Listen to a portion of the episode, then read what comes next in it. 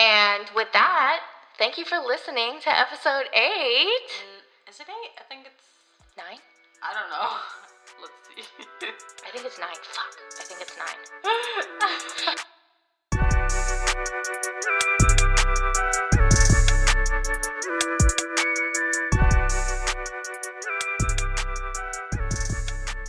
What's up, everyone? Hey guys.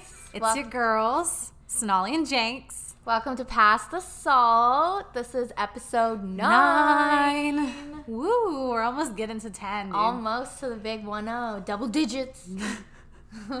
Finally made it. All right, Um, so today is a very, very fun spot that we're trying. It's called Zoom Zoom Zoom. Not to be mistaken with Zoom Zoom. This is with an S. yeah, it's honestly really fun to say. But um, if you hadn't guessed it, which I'm sure you didn't, it is Mediterranean. So this place is actually um, an, an LA-based Mediterranean chain. So they have six locations spread throughout LA. We went to the one on Third Street. Just an FYI, there is no parking. We got in trouble. Yeah, we got yelled at by a parking enforcement officer. Like he literally sat there and lectured me for five minutes, and I was like, "Bro, I just pulled up. I'm just picking up food, curbside." Yeah, and like, okay, we're hungry, and then we're being lectured. Yeah, it's just I- not a good look. It's Low key, I felt pressed as we were pretty hangry about it, so I'm a little salty about that. But Hopefully, this food can change it around. yeah, the food smells amazing. We both got a falafel plate, and it comes with like a couple of options to add. Like you can pick like um, some toppings. I think I got a cucumber salad, some pickles, onions, some hummus on the side, and then they had a couple sauces you could throw on as well. So I got those. Yeah, did you get, and then I got a falafel plate as well, and then I got some uh, a med salad with some hummus and some pickles with their spicy uh, rice. I'm really excited to try it. Um, it smells so good. It smells amazing. Oh, and we got fries. We which got I'm fries. really excited about. Also, just to be, um, if you guys do order from this place online, they have different options for their menus depending on their location. Like for example, we tried to order fries from the third street and they had they didn't have it, so we called and he just added them. We're so high maintenance. We literally were like, um, excuse me, you guys don't have fries on your menu. Uh, can we order that shit over the phone? And he was like, yeah, yeah, yeah. They were honestly so great. Um, the staff is amazing. I kudos to them for handling our hangry asses. The parking enforcement fucking officer, no kudos to you, adding to my hangriness. All right, you want to dig in? Yeah, let's do it. Oh my god. The shit is magnificent. Oh my god. I think we found our new favorite Mediterranean. Hell spot. yeah. And it's spicy, you guys. We got the spicy tahini and then we got the sauce that starts with an S, S H K U B A or something like that. We cannot pronounce it. I will not even attempt it. Oh my god, this rice is really good too. Mmm. Everything here has been amazing. I think I would give it a 9 out of 10. And the best part is they give you good portions. Yeah. And it's supposed to be healthy for you. So, Fuck yeah. all in all, a great option. Yeah, I'm really excited I'm happy. I'm about to stuff my face. Yep. She's my Monica Lewinsky. But uh, uh, uh, something, something, something. that one was for you, son. I know that's your favorite I appreciate that so much. Thank you. I can die happy now. I think I've accomplished everything I needed in my life. so, what do you think we're talking about today? Monica Lewinsky and Bill Clinton. The affair that rocks our fucking nation. Yup. I was literally sitting on the couch one day and I was like looking at Jenks and I was like, we should do that. We should do the Bill Clinton and Monica Lewinsky affair slash impeachment situation because I don't really remember it. And then we were watching documentaries about it and we realized this this all happened when we were like two. Yeah. So yeah, of course I didn't remember that. So, this was a very infamous scandal. This is like one of the most controversial moments in our history. Well, a show right now is airing Yes. on um, FX, I believe. that was basically our inspiration um, to do this episode because I I love American Crime Story. I love every season that they ever come out with. I think they do an amazing job. And when I saw that this se- this season was going to be the impeachment of Bill Clinton and the scandal that went down in the White House with Monica Lewinsky, I was so pumped. And we felt like it was pretty current to talk about it since, you know, it's airing right now on FX. Yeah. So yeah, we you know we spent like the last week just fully immersing ourselves into the 90s and going over every single detail about what happened and how it transpired and i feel like we were taken back in time honestly like i don't think i've like seen anything in present time today on tv or paid attention to anything happening in media aside from this this scandal Yeah. It, we, this has been our life Yeah. for like the past two days.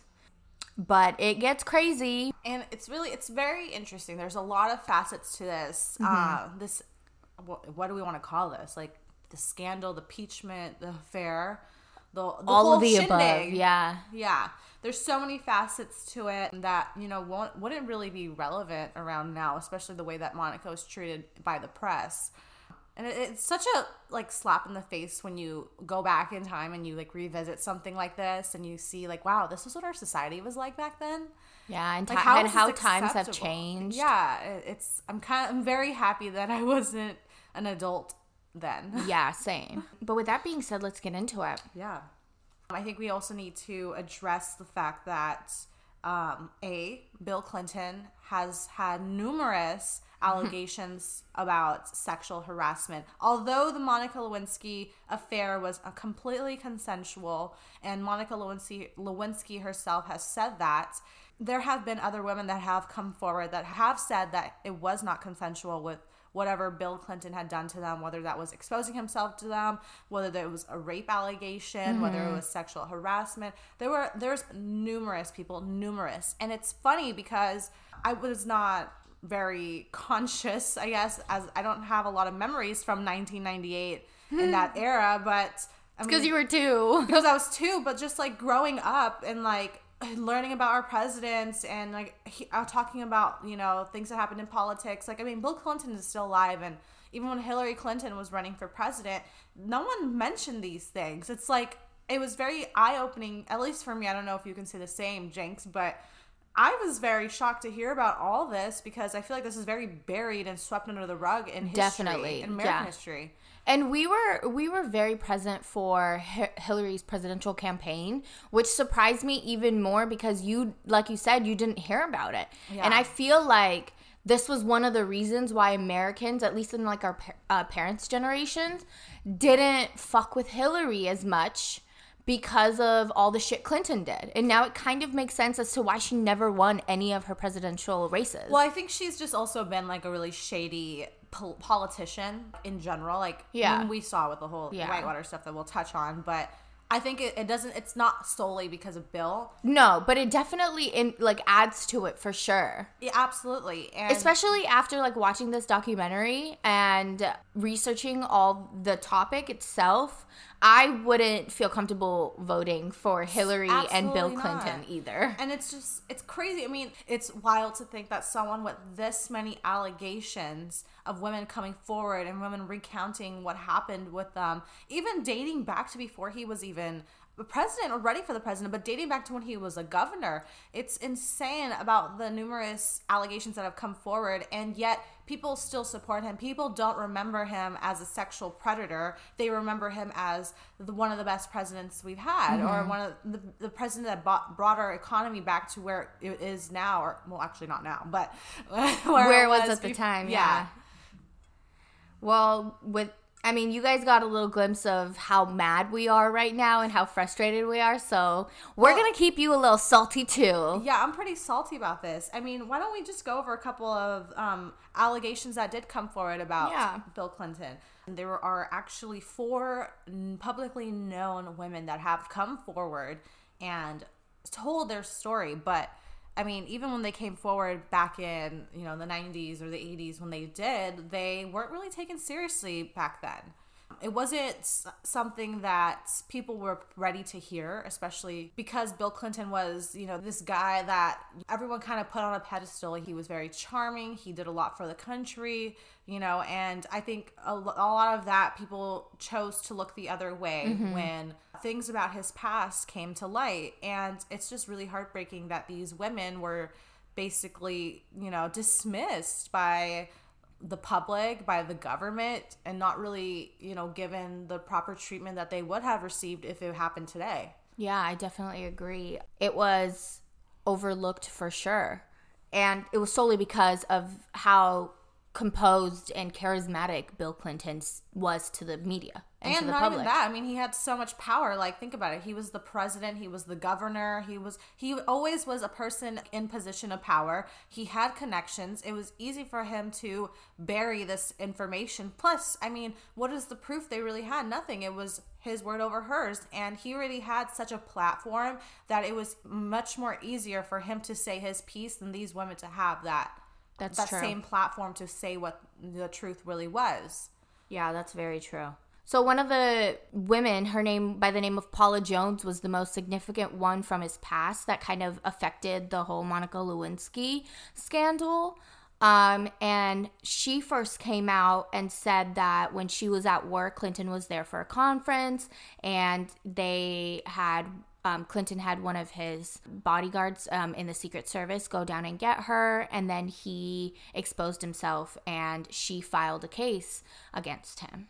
And it's it's really interesting because when you watch it on FX, because I want to say that FX probably is trying to make the story as realistic as it really happened. So when they're showing, because this all happened in the first episode, when they show Paula mm-hmm. And the article coming out about what happened, and then Paula's husband coming home from work, it shows him like upset that it's gonna hurt his reputation that his wife has making a sexual assault claim against the president or Bill Clinton, the governor, or whatever the fuck he was at the time.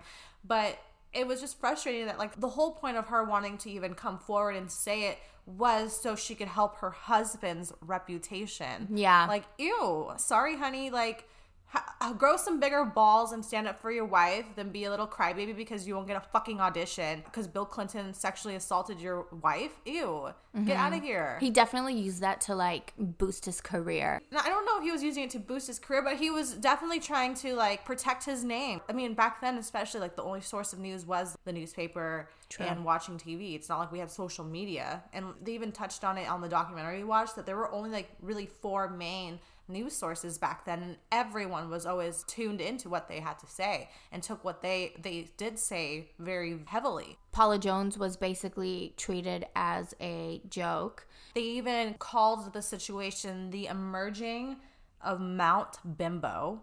She did a press conference in front of a lot of the journalists who already had a vendetta against Bill Clinton and wanting to, you know, sla- slander his name and, you know, ruin his reputation. And they, in turn, ended up making fun of her, making her feel very small, like her voice didn't matter.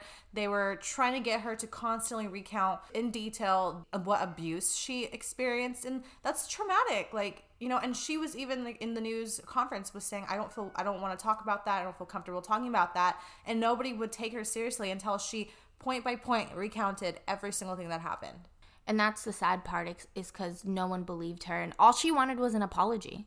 That's all she wanted from the president was him to admit and apologize to her. Yeah, and when one of his uh, security guys came down in the hotel to talk to her and bring her up to his room, they like she was like, "Oh, well, why does he want to see me? Like, what's the point? What's the reason?" And he was like, "Oh, don't worry. Like, we do this all the time." That was crazy. That's fucking comfortable, I guess, to hear that. While the Paula Jones case was um, getting a lot of coverage, and word had broken out that she was going to move forward with trying to sue the president.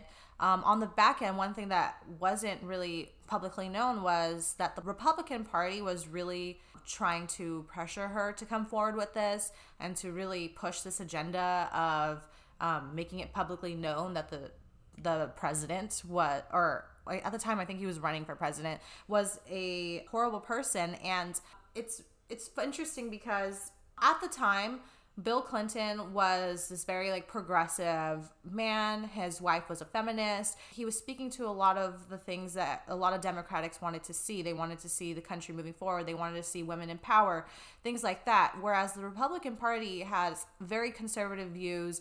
They have a very like strict idea of what um, a leader should be, what values they should carry. And Bill Clinton didn't fit that scenario for them. And the Republican Party had a vendetta to bring this to light because they were very fixated on showing that this man was not fit to be president. And uh, something that also came to light that the Republicans were very, very fixated on was this Whitewater deal that happened in Arkansas. And Whitewater, what it really is, it's a it's a property that the Clintons purchased in partnership with Jim McDougal. Uh, and Jim McDougal is known for being a very shady investor, a shady, just a shady man in general. He has had a couple business deals that have um, not ended very well, and there was um, a lot of heat coming from the Madison Guaranty Savings and Loan, which McDougal owned. Uh, there were allegations that they were committing fraud and using taxpayer money to inappropriately use it for their own personal gain. And one of the allegations was that they used the taxpayer money to purchase the Whitewater deal. So the Clintons being so closely tied to him and that Whitewater deal really didn't give them good press, didn't make them look good at all. Uh, and uh, Hillary Clinton was actually really tied to that. Madison Guaranty Savings and Loan hired the law firm, Rose Law Firm, that Hillary worked at. And so this fraud charge and this conspiracy charge, they were uh, the McDougals were charged for that, and they were found guilty.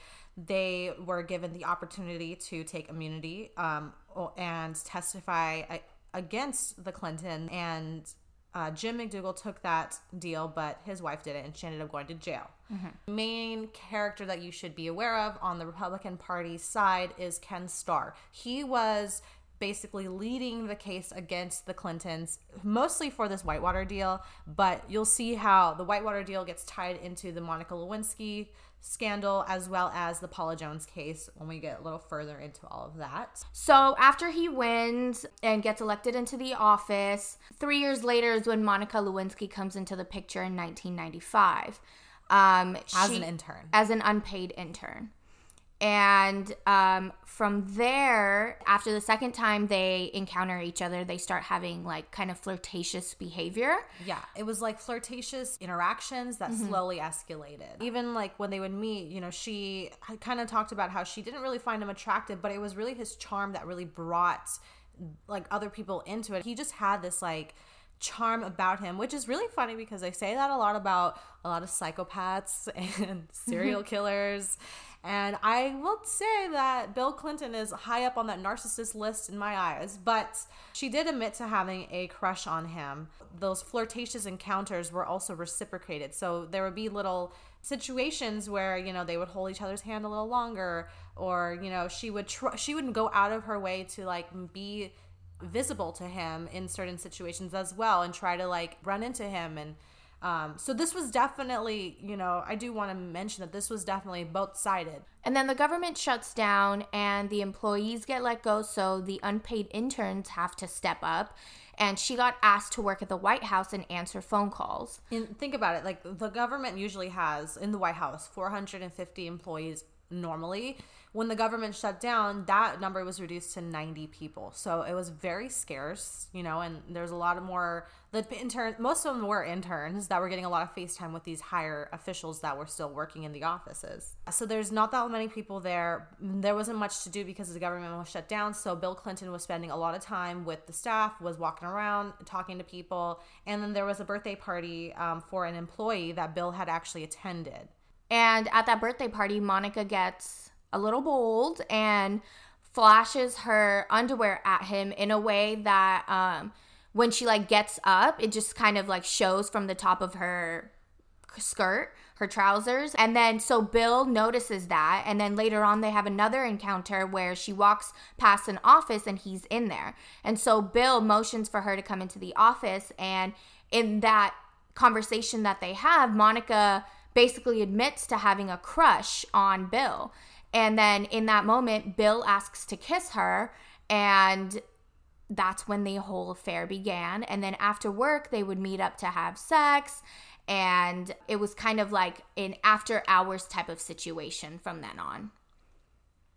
Yes, and she was still an intern at this time, um, but eventually she gets hired legislative affairs, which gave her the blue pass over the pink pass. And when you have the blue pass, you have more access around the West Wing and other areas within the White House. So that was a really crucial part in their affair because if she didn't have that, she wouldn't really have as much exposure to him or the ability to see him. Um, so they would at this time would be making quote unquote accidental bumps into each other. They would be planning these things, and um, they would. It was all very strategic. And everything was done on Bill Clinton's time as well. I mean, she had no ability of how to contact him, nothing like that. He would call her in the middle of the night at like two or three in the morning, and she would just wait around. It was um, a very, very uh, hush hush relationship but it was also kind of out of her control as well. It was kind of all in his hands, how he wanted it to go and how um, it was in his terms as well. Yeah, they were basically dating. Yeah. But it was very one sided. Like she couldn't just call her man up on the phone Absolutely. and be like, "Hey, babe, miss you." And no, could, and they couldn't even go on like dates or go out in public together. And there was a lot of excitement in it. And Bill would like call her from his desk to her desk, and it would show up on the caller ID that I was the president calling her. And her boss even noticed once, and it was like, "What the heck? Why is the president calling you?" Yeah. And she had to let him know, like, "Hey." You got to be way better at this. Like, you can't be just exposing us like that. People are going to catch on. exactly. And so her sloppiness eventually led her to get transferred to the Pentagon during re-election. yeah, people started kind of seeing like, okay, something's going on between these two. Uh, we need to be careful. And this was also the time where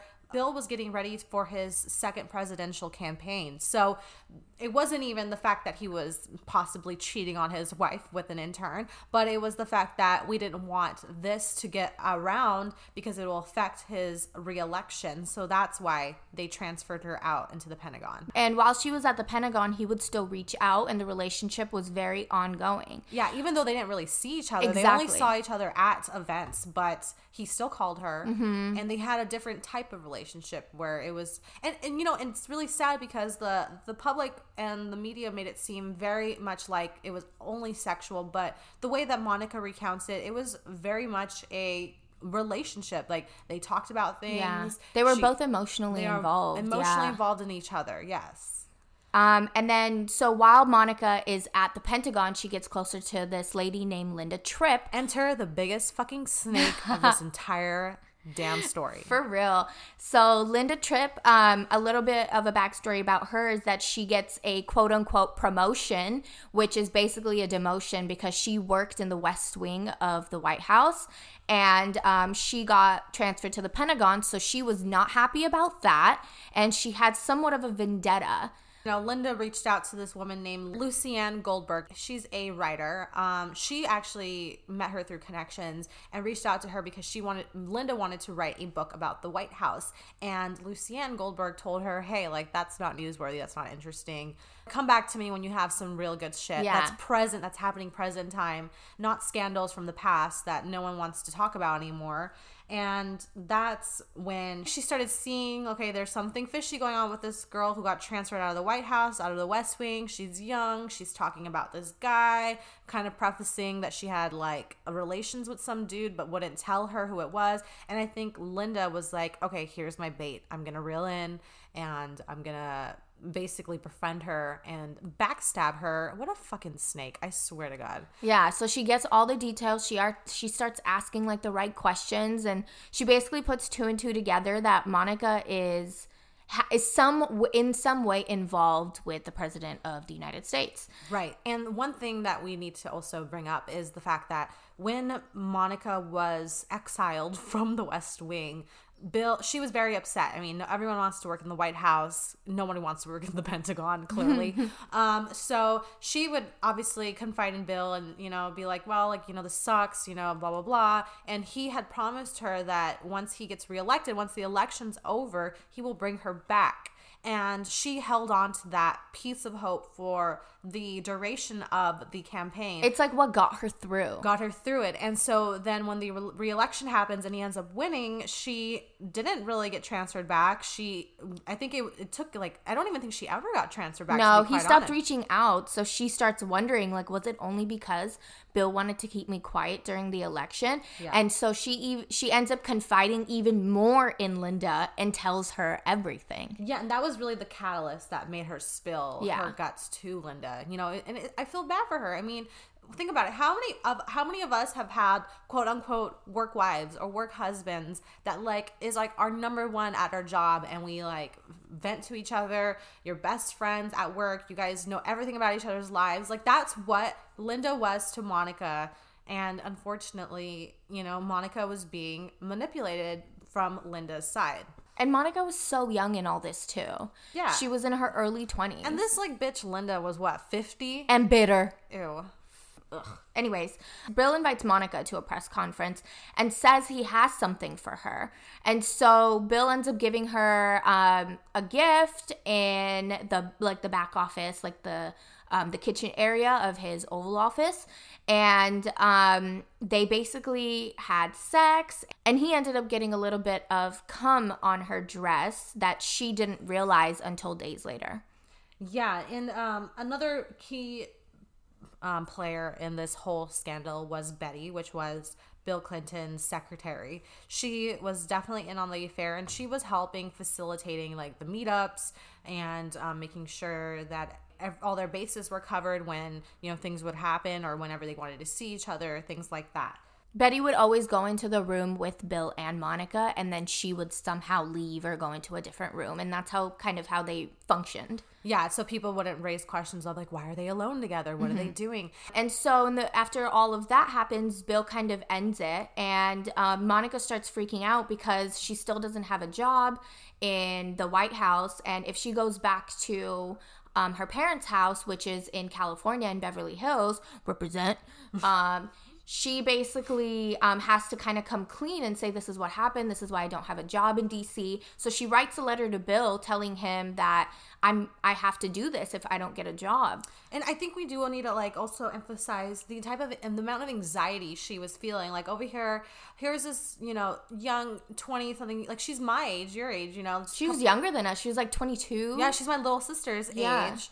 And, you know, she's in this full fledged affair with the President of the United States. She feels very powerless. Like, her whole career is in the hands of this man. Like, he didn't feel like it was helping his campaign of her being in the White House, so they quickly shipped her out of there. It's so easy for him to snap his fingers and get what he wants that, you know, benefits him and his business life, his career, his personal life.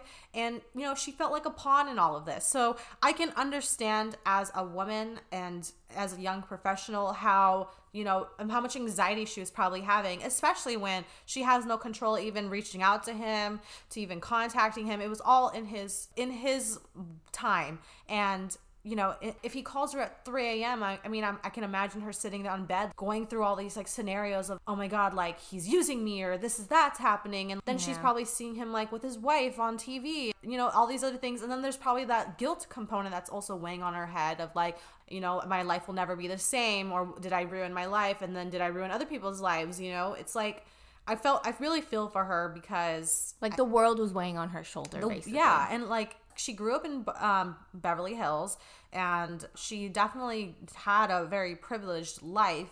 And I assume that you know everyone there is very big on their reputation, big on you know the status, and it's doesn't look good. It's very frowned down upon in their society if there's like something like this big of a scandal tied to it, you know, things like that. So I think it wasn't even just the fact of like letting her parents down, but also maybe the idea of like ruining their reputation, ruining their business, you know, because I think her dad was like a doctor or like some type of doctor who had his own practice. And so there's a lot of there's a lot of pressure that she was definitely feeling on top of the anxiety and on top of the guilt and the fear and Yeah, she definitely felt a sense of responsibility of the way people in her life were going to be affected with all of this. And that I think also in in a moment of full anxiety was what led her to write that letter because she kind of in a sense didn't really threaten him but told him like hey like if I go home like I have to tell my parents about what happened between us in the way that Bill Clinton saw it was as a threat, like I'm gonna expose you. because she was so anxious, she did end up confiding in Linda. And so Linda ends up calling uh, Miss Lucianne Goldberg, and Lucianne records this phone call where Linda ends up telling um, her everything about Monica that Monica had told her and confided her, confided in her. Yeah, and um, and Lucianne's the one's like, okay, we definitely got a story here. I'm I could write this book now, but I need you to do your due diligence, and I need you to bring me some type of facts that I could include. So she was the one that pushed uh, Linda to do these recordings and record Yeah. all your all her conversations with Monica, and even like in the tapes they played it in the documentary we watched lucianne is asking linda like hey you know you're gonna be you're gonna have to betray this poor girl like are you comfortable with doing that and linda was like yeah This fucking bitch said, Yeah, I've already come to terms with that. Like, what the fuck? She basically starts recording every conversation mm-hmm. that she's having with Monica from then on. monica's talking about all the things that her and bill talk about every like meetup that they had the gifts he was giving her when she finds out that there's this dress with semen on it. And monica was like telling her like no one told me i had this on all day blah blah blah linda's like hey you should hold on to that Yeah. you know and it was funny because I even looked at Jake's and I was like, why the fuck did she not wash her dress? Like, I'm confused. And then I realized it was because Linda had basically manipulated her and coerced her to hold on to the dress for whatever reason. She she was like, you might need it one day. You might need it. And I'm like, how did she not start seeing red flags? How did why did she continue to keep talking to her? And, but Monica listened to her, so she kept the dress, right? And um, in all of this, Paula Jones' case starts coming up again, and uh, Monica was named as a witness, and she ended up being subpoenaed. And in getting subpoenaed, she getting she started getting even more anxious because she like wanted to protect Bill, but also protect her name. So she signs an affidavit saying that she didn't have relations with Clinton, So so, she wouldn't have to speak in the Paula Jones case. so she's breaking the law when she Yeah. signed that la- affidavit. And then Linda also tells lawyers that Monica and Clinton were hooking up, um, which confirms that both of them lied on their affidavit. Linda strategically tells one of the lawyers on the independent counsel, "Hey, like let me get subpoenaed, you know, I, so I can basically under oath tell the truth without looking like a fucking snake ass bitch." Mm-hmm. And so her and Monica are having these conversations, and Monica's freaking out. Like, I, you have to like kind of just getting trying to get Linda's words, saying like, you have to say that you don't know anything. You have to say that you don't know anything. And then Linda's like, no, I can't say that. No, I can't say that. And then Linda and Monica end up meeting, and then the independent counsel, um, Starr, has Linda wired for this conversation. So Linda shows up. She's wearing a wire, and Monica and Linda are in a hotel room, and Monica is basically begging her, like, "Please, I'm desperate. You're gonna ruin my life. You're gonna ruin my career. You're gonna ruin the president's life. Like, please, I would do this for you."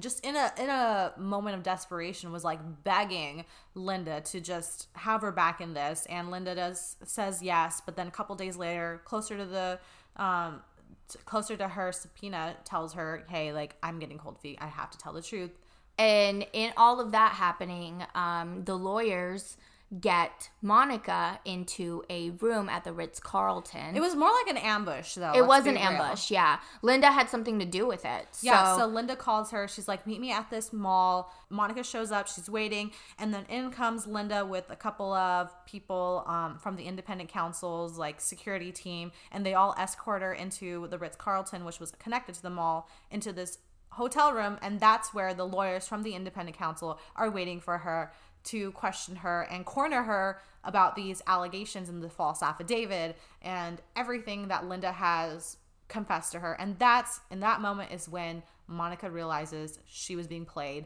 by one of the people that she considered her friend which is such a gut-wrenching feeling and then on top of that, she has like these lawyers talking to her about something about the guy that she loves. That like, oh my god, I just feel so bad for her in that moment. Like, they were tell- they were scaring her. They were telling her that you know like look at like we can get you on this we can get you on this you've broken this law this law you need to tell us what happened. And monica's a smart woman. She's not stupid. And she's like no i need to talk to my mom. I need to talk to my mom. I need to talk to a lawyer. I need i can't make this decision you guys need to give me like a little bit of room. So they finally let her go downstairs, talk on the payphone. She talk she calls her mom and tells her mom like, "Hey, the FBI got me, blah blah blah." Her mom's like, "Please cooperate cooperate with them." And uh, Monica somehow convinces the the FBI agents to allow her mother to meet them at meet her at the hotel room. So they agree. Her mom shows up, and that's when her mom's like, "Okay, we're only gonna do this if you guys give her immunity." And her mom was like, "But you need to put that in writing." And the lawyers were like, "We can't do that." And so then the mom was like, "Then we're not talking to you." And then that's when they got lawyered up lawyered the fuck up. During that des- deposition, that the lawyer starts questioning Clinton about, you know, what's going on with Monica. Clinton's like, nah, like nothing's happening, nothing's happening. And then the lawyer starts bringing up the gifts. The lawyer starts bringing up details that only Monica would know. And that's when Pl- Bill Clinton realizes that she, either she's talked to the lawyers or she's told somebody else and they've ratted him out. And then in that video, you literally see his face get red as a fucking tomato. Like it's so funny seeing him start getting really uncomfortable. And this was in like the 90s, like um 90s quality and you can still see his face red as a tomato. That happens and then eventually the story breaks to the press. People start getting, you know, worried about what's happening. Details start coming out. Linda is also not really keeping quiet about this. She's been speaking to other conservative journalists about it, trying to, you know, get the word out there. And eventually the news does break. Um, and Clinton's camp decides to take the route of deny, deny, deny, deflect. And that's they held their ground about that. They kept denying it. They dismissed um, Monica. When the news breaks, the media starts going on a full frenzy. She's painted to be like this terrible, like slut, and Bill Clinton's like this honorable man that's just being, you know, used or he's being, you know, victimized by this horror. And um, obviously, when you have such a high profile situation in the press, the press starts to do their own digging. And they went into Monica's past. They found out that Monica had a drama teacher in high school that had kissed her and then years later she ended up being in like a brief little relationship with him so they bring him forward and they're like doing this press conference and they're making her seem like such a sex crazed fanatic and her main goal is to have sex and that's when the whole like pre- going to like the presidential office to get her presidential knee pads or whatever starts circulating and stuff but i'm like when this is all happening and they brought this guy to light did no one ever mention the fact that this man kissed a underage woman Yeah. when she was 14 like where why is he It not was all Monica's fault. it was like all what? Monica. Monica asked for it. Monica did it to herself, even though she's fucking 14 and this man was like way over 18. You know, it, it was just disgusting to see like pedophiles weren't even being like mentioned for what they really are. And Monica was taking the heat for everything. And it's also just really, you know, intrusive to like pick, like dig things through her past. And I actually, it's really sad because I listened to this podcast where she was interviewing in and she mentioned this situation where like she was 14 and there's like this encounter that happened. And she at the time i mean when you're really young like you don't know what's right from wrong but when you look back in hindsight you realize like oh that was um sexual that was a sexual assault you know? And it's like you're you're literally putting a lot of light onto some type of trauma that she has experienced. And instead of seeing it for calling it for what it is you're using it as a way to make her look like a whore on the public like how traumatic and how painful that could have been for her you know it's just it's Definitely. heartbreaking Um, and nobody and Clinton didn't get as much backlash as Monica was getting. People Yeah. would literally say like, "Oh yeah, we don't believe that he um, didn't do it. We believe that he did it, but we don't really care that he had an affair." yeah people were like whatever he's a great president he's done so well for the country who gives a fuck what he does In his personal life. personal Yeah. life, in his marriage. But then they were like trying to eliminate Monica's character. They were trying to make her seem like a terrible person. So it's if you're gonna be okay with one person doing it, then be okay with the other person doing it too. Like don't pin all your anger and frustration towards someone that Claire was so much more younger than him too. Yeah. Like, he should have known better. He was a grown ass man. He had a family. He had kids. And he was She in a position nothing of power. position of power and she has no no ties to him no no ties to anyone else like she's a single woman she can do whatever she fucking wants you know, like she's not the one to blame in this situation. It's the man that ruined his relationship with him and his family and abused his power, like you said. After Clinton is getting not as much, not nearly as much backlash as Monica. He's Mo- still looked up as like a respectful man. because of what he was doing for the economy. And like, come on, we're also like experiencing this trial that's going on about Paula Jones having sexual assault allegations against him. Other women have also like come forward during this time and said their own piece, and people are still deflecting and sweeping that under the rug and just not addressing it not really even giving it much weight which is fucking terrible. And you know it a lot of it is because people didn't want to see that someone that they really admired would be a shitty person and that's why they were just like mm, nah let's just forget about that and move forward. Let's just not talk about that but let's talk about all the great things he did for the country yada yada yada. So it was just really bad on society and the press So Monica said that she would cooperate um, if she didn't have to trap people and wear wires. Um, she would tell everything to the lawyers. Um, and then Ken Starr finally gives Monica her immunity deal on her 25th birthday, which also meant giving them the dress with the cum stain on it. and all the other gifts that he had given her So Starr starts compiling all these details and she has to go back and recount every single like, sexual encounter they had. And she even said like the case that Starr was building against her was solely about like the sexual uh, relationship that they had. Like they didn't care they didn't give two shits about the emotional part of it. They didn't give a fuck if she was like his girlfriend. They were just trying to paint her as the mistress and that's all they really cared about was just what were what did they do? How much sex did they have? What were those details? Where did it happen? It was all solely about the sex. Then the Starr reports were born and um, they ended up th- because they had to ask her about every detail that happened um, everyone else got to know these details as well because now they were public reports.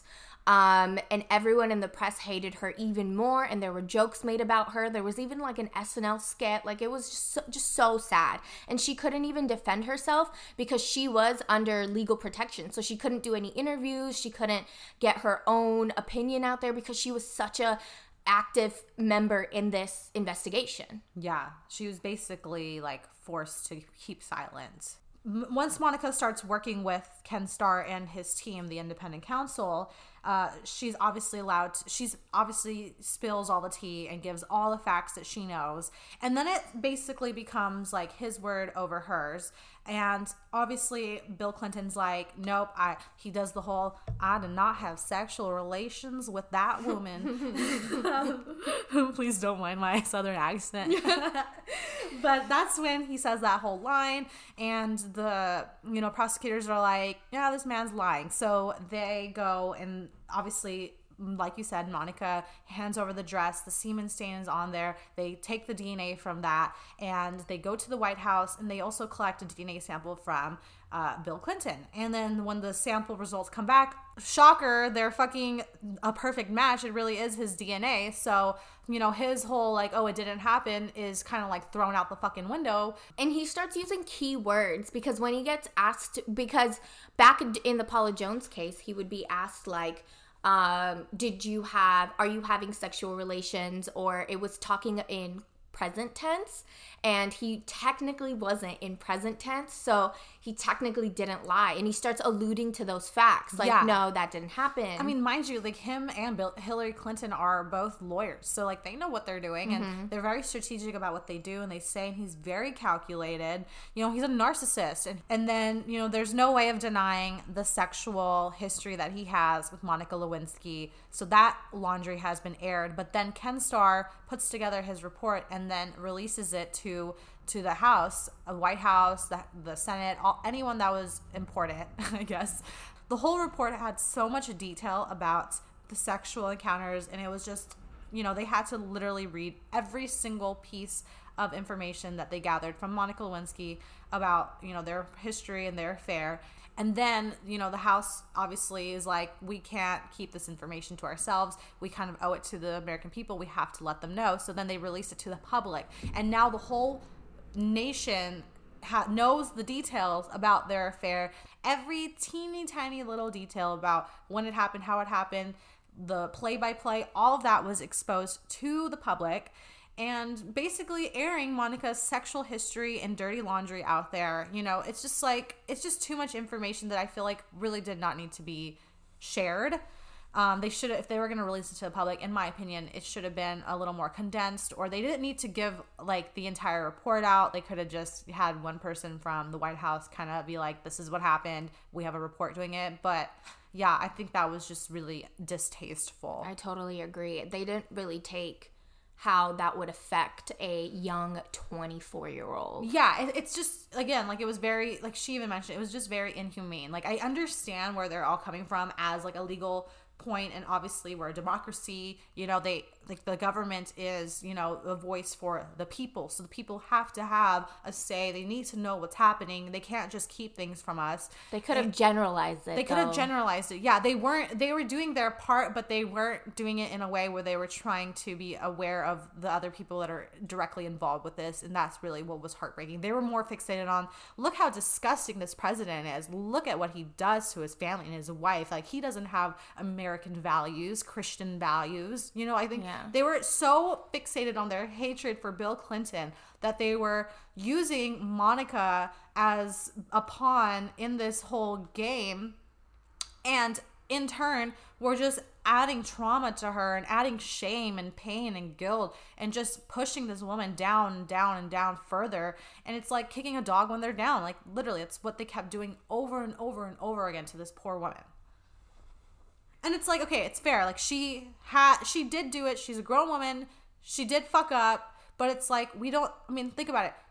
This is only being brought to attention because the republican party wanted to make bill clinton be pictured as this terrible man. But let's be real like there probably have been multiple white house employees that have had sexual relations with many pre- previous presidents maybe current presidents we don't fucking know. Yeah. but it's like that no that's not news. Like we're not gonna go out there and air their dirty laundry out there. That's not tasteful at all. It mm-hmm. was all fueled by the anger and hatred the republican party had towards him. And so this publisher named Larry Flynt ends up off putting out like a um, announcement saying, "I will offer one million dollars for anyone providing um, tips about unflattering sexual stories about the Republican Party."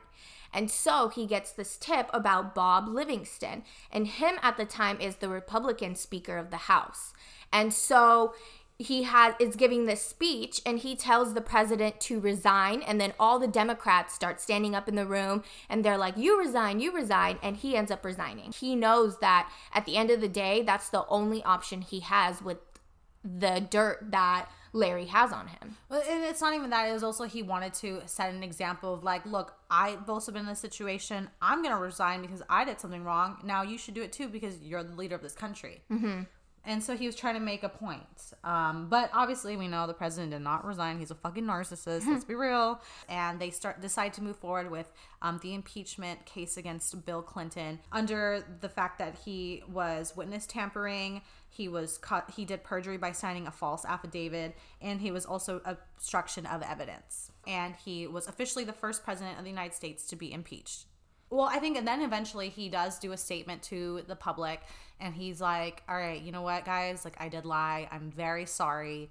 You know, blah blah blah," and kind of just like offic- officially admits to having an affair, but never to the extent of like what it really was. I mean, I'm sure he, I'm, he absolutely downplayed it yeah but he does publicly address what happened. Um, and he continues to live out the rest of his presidency. Um, while whereas Monica's life has never been the same ever since. no, I mean, she she's was still labeled- constantly getting slut shamed she was being labeled as a home wrecker. She was being ridicul- ridiculed by the media. She wasn't even, I mean, like we said, wasn't even allowed to publicly speak about her side of the story. I mean, until probably like years later, I think. And in the documentary we watched, she even said, like, only now is when people are starting to understand her pain, like in today's time. Yeah, I mean, she was completely exiled. I mean, I remember she in the podcast that I listened to, she um she tried to use like the exposure that she got into con- somehow creating a life for herself. She did start like a handbag company, but eventually that wasn't fulfilling enough, and she did uh math. She did she got a master's degree in social psychology, but she went to London to do it.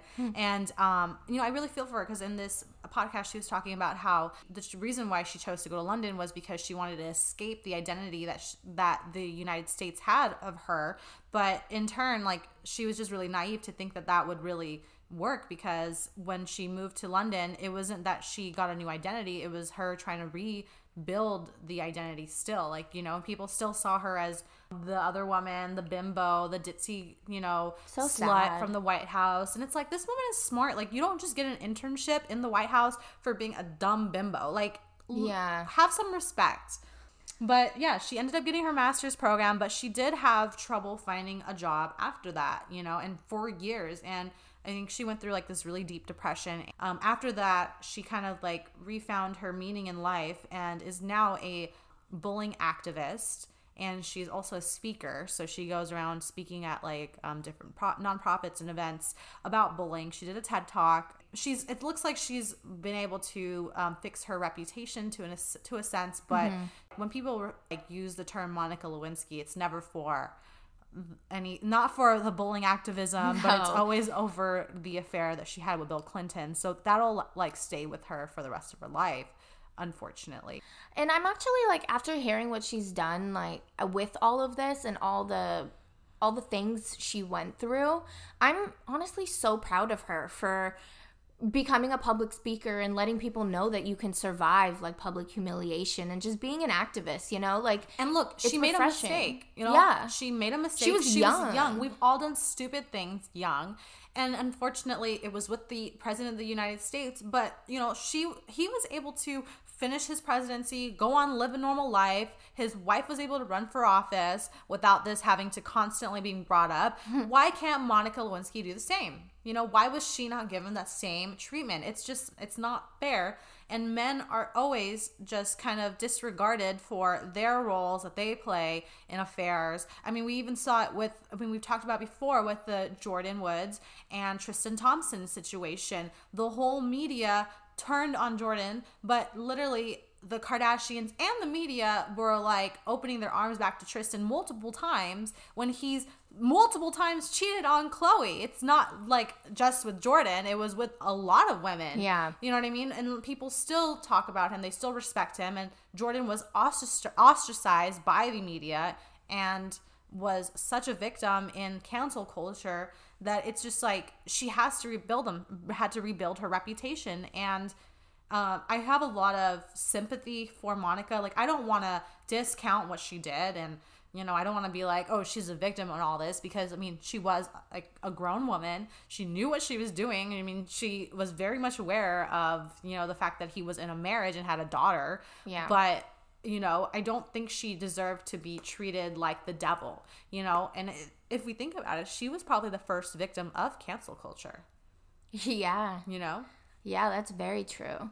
Um, and also, just another fucking FYI, Starr, who was the main lawyer in the independent counsel that went after Clinton, ended up getting um, resigning from the independent counselor and got a couple job two jobs at two different colleges and he ended at Baylor and ended up resigning from Baylor over sexual misconduct allegations. How fucking ironic. Shit comes back full circle, doesn't it, Mr. Starr?